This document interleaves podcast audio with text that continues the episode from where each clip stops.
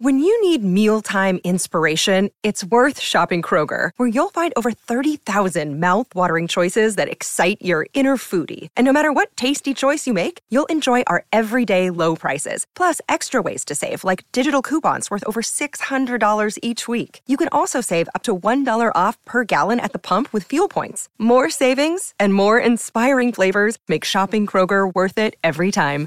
Kroger, fresh for everyone. Fuel restrictions apply.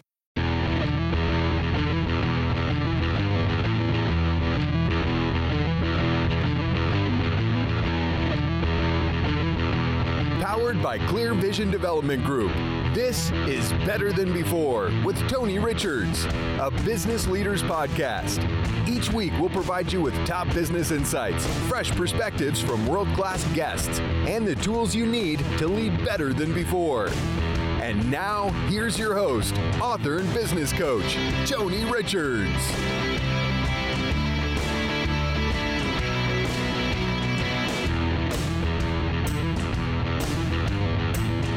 Welcome, everyone, to Better Than Before. I'm your host, Tony Richards, and today on the show, I'm going to focus on developing a special project team and some things you might want to consider when you're faced with that kind of opportunity. Plus, a little later on in today's show, I'll have three key questions that you can use in your coaching with your direct reports for yourself in your journaling all kinds of applications for these three key questions, all coming up today on Better Than Before.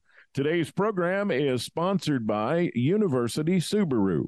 University Subaru, homegrown and proud of it. It's all coming up today on Better Than Before, right here on the C Suite Radio Network.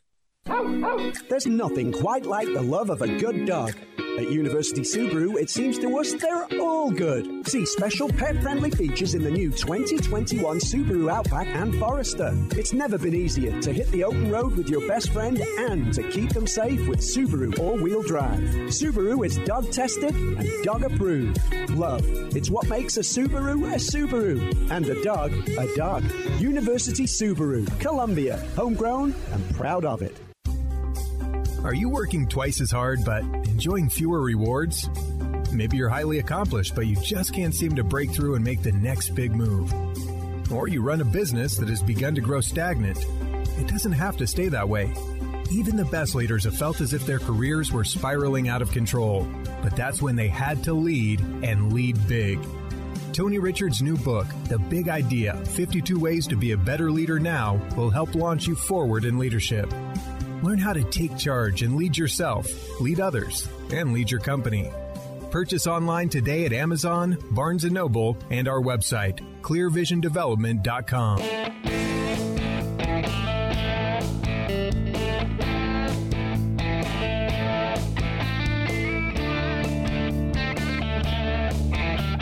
Welcome back to Better Than Before. I'm your host, Master Coach Tony Richards, and today I'm going to give you some thoughts about developing a special project team. So here's the situation you have been tasked as a leader and with the leadership of a special project or initiative in the organization. And your team has an immense amount of work to get done already with everything they have to do. Plus, this new special initiative or project has just been assigned to you. Now, you know you got to do the work in an efficient, effective, and fast way in order to get the project completed, implemented, and make sure it's executable with the return on investment and results that are desired. Now, the problem many people face in this situation is that a lot of your team members may not have worked together before because this many times requires you to pull people who are subject matter experts or who are really good in certain areas of the company that may not be your own and they've never really worked together on a team before. And there will probably be other individuals like customers, consultants, vendors, and you're going to have to incorporate these people into the project as well. And they all may be new to each other uh, as well and may not have ever even met, let alone worked together. And hopefully, this won't be your first team leadership assignment, but I suppose that could be the case also, making this challenge even more difficult for you most everything about this situation is going to be starting from ground zero. you'll want to start with the people and talent aspect first because teams are made up with individuals all pulling together in the same direction as the leader. You got to be the catalyst to make this happen. The people part, hopefully, with the brand new team, you have a chance to start fresh and you don't have any baggage from the past. Now, if there is baggage from the past, you need to deal with that right off the bat and get that out of the way and get that eliminated. You want to start this project or initiative with the understanding that behavioral dynamics of the individuals on the team are going to be different more than likely. Some are going to want to dive right in and get things moving as soon as possible with a fairly fast pace. And if you allow these people to run off in their own direction, you're going to have duplication of work in some places. You're going to have inattention and glossing over in other places. And you're going to have important pieces and details that may be overlooked or just flat out missed. And on your first day of the project, you need to make sure every single person knows exactly where, how, and why they fit on this team and what the team is doing as far as the big picture of things. There's no way to really shortcut this part of the process, no matter how many lunches and happy hours you try. It's fine to focus on the bonding and the personal side. That's a must, but you can't only do that hoping your team will get it. You got to know the attitudes, the motivations, and behavioral patterns of each one of your team members and how it's going to affect the whole team dynamic. And that in turn is going to affect your quality and pace of the project overall, and more than likely the outcome as well. You got to remember teams are groups of individual people. And as the leader, you have to get these individual team members to focus on the shared work and shared outcomes that sounds like, oh, yeah, well, who doesn't know that? Listen, man, this is more difficult done than said. And as I often say, when all is said and done, more is said than done. And so you just need to make sure you get that down. Like, make sure you know the individuals involved and how you're going to work with each one, how you're going to foster this environment of them to work together the other thing you need to think about, and this is often missed, is or not even thought of to begin with, but you need to make some notes in your journal, gauge the maturity level of each one of your team members, because the more mature a team member is, the better they're going to collaborate and the better they're going to accept a shared agenda the less mature a team member is, the more they're going to want to go their own way and look out for their own interests. So you need to gauge the maturity level of each one and then just sort of overall see where you may have some problems or hit some speed bumps down the road that you need to be looking out for that you can take care of right away and don't let those problems fester. Remember, problems, especially ones between people, do not get better with time. They get better with effective leadership and great interpersonal skills. Now, these team members, they got to get to know each other in terms of who they are, how they behave, how they work during a project, what their rhythm is, what their flow is, what their pace is you're going to be the one who needs to clearly identify roles and responsibilities and accountabilities for every one of the members of this special project team. Remember, this is the team you have today for this special project. It may not be the team you maybe even got to choose. So, what do you do with each of them? Well, first of all, don't rush the process. It may take a little time for you to identify the strengths and weaknesses of each one of your team members. You may not even get total clarity until you get the project rolling. Many times, to give yourself an advantage, and clients ask me this a lot because I have these psychometric tools that I use that can help shortcut this process a little bit and give you a lot of clarity on individuals. And it also gives you a head start on these kinds of processes. And once you have this clarity, then you got to make it 100% plain and clear to each person and to the team what role each person is going to have during this project. and you're trying to instill ownership into the members and the project for what your expectations are of them. Don't let this thing just kind of, well, we'll just let it go and see what happens. I'll tell you what's going to happen a mess. And if you're not in this situation yet, or you've never been in this situation, you might imagine something new your department needs to accomplish with an initiative or a project just to kind of get your feet wet and approach it in this same way.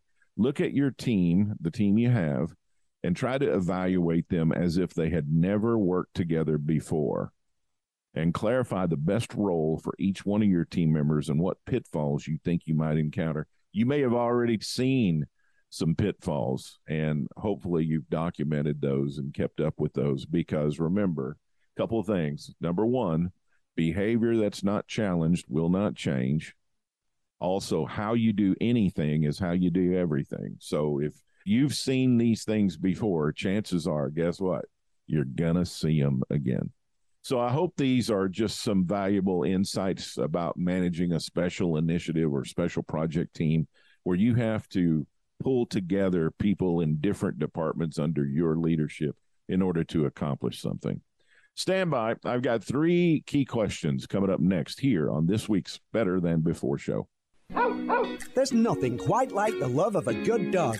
At University Subaru, it seems to us they're all good. See special pet friendly features in the new 2021 Subaru Outback and Forester. It's never been easier to hit the open road with your best friend and to keep them safe with Subaru all wheel drive. Subaru is dog tested and dog approved.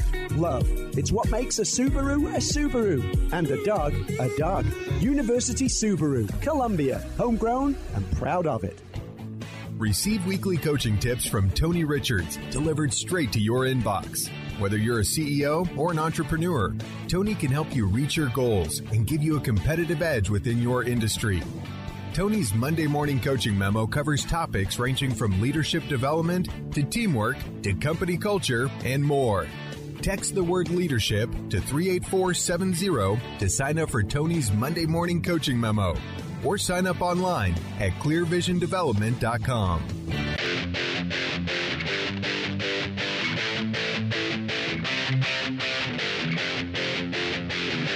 Welcome back to Better Than Before. This is Tony Richards. And right now, before we get on out of here, I got three key questions you can ask yourself. Number one, the team leader may lead the culture, but it's sustained and deepened by the team members step back and ask yourself how that's going. What team members are contributing to the culture? What team members are not even participating? And what team members are actually going against the culture? And what's your plan to bring all your team together and get them aligned with the culture of your organization? Key question number two Do you think praising poor performers will improve their work output? Now, sometimes poor performers do need encouragement, but giving them praise might actually send the wrong signal that they're doing things right. And if they've got poor performance, they're probably not doing things right or to the best of their ability. And either they need training if it's a skill gap, if it's something in their skills, or if it's behavioral, they need coaching. But behavior that's not challenged will not change. But even more importantly, behavior that is encouraged will be repeated. So if you're praising poor performance, that performance will probably be repeated because you are rewarding it, you are praising it. So step back, take a hard look at that, and adjust accordingly. And key question number three Do you know your organization's off season? And how do you build your team then to get for the playoffs? So this is a key question based around a sports analogy, right?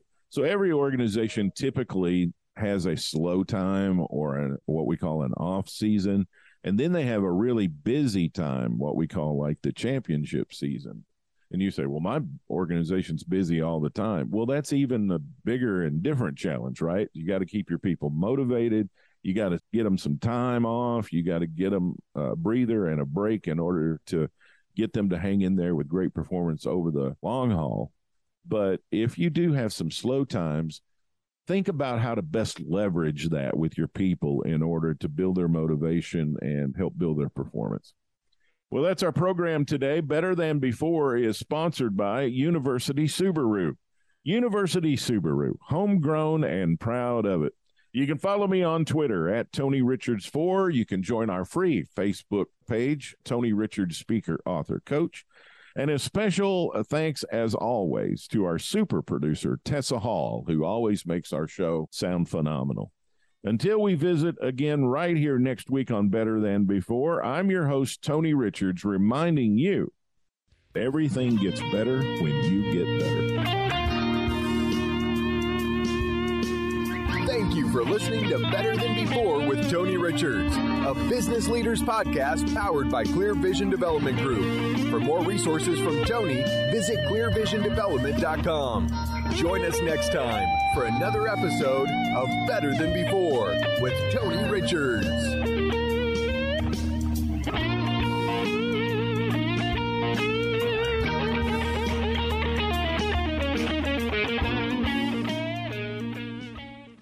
This podcast is a part of the C Suite Radio Network. For more top business podcasts, visit c-suiteradio.com. This podcast is a part of the C Suite Radio Network. For more top business podcasts, visit c-suiteradio.com.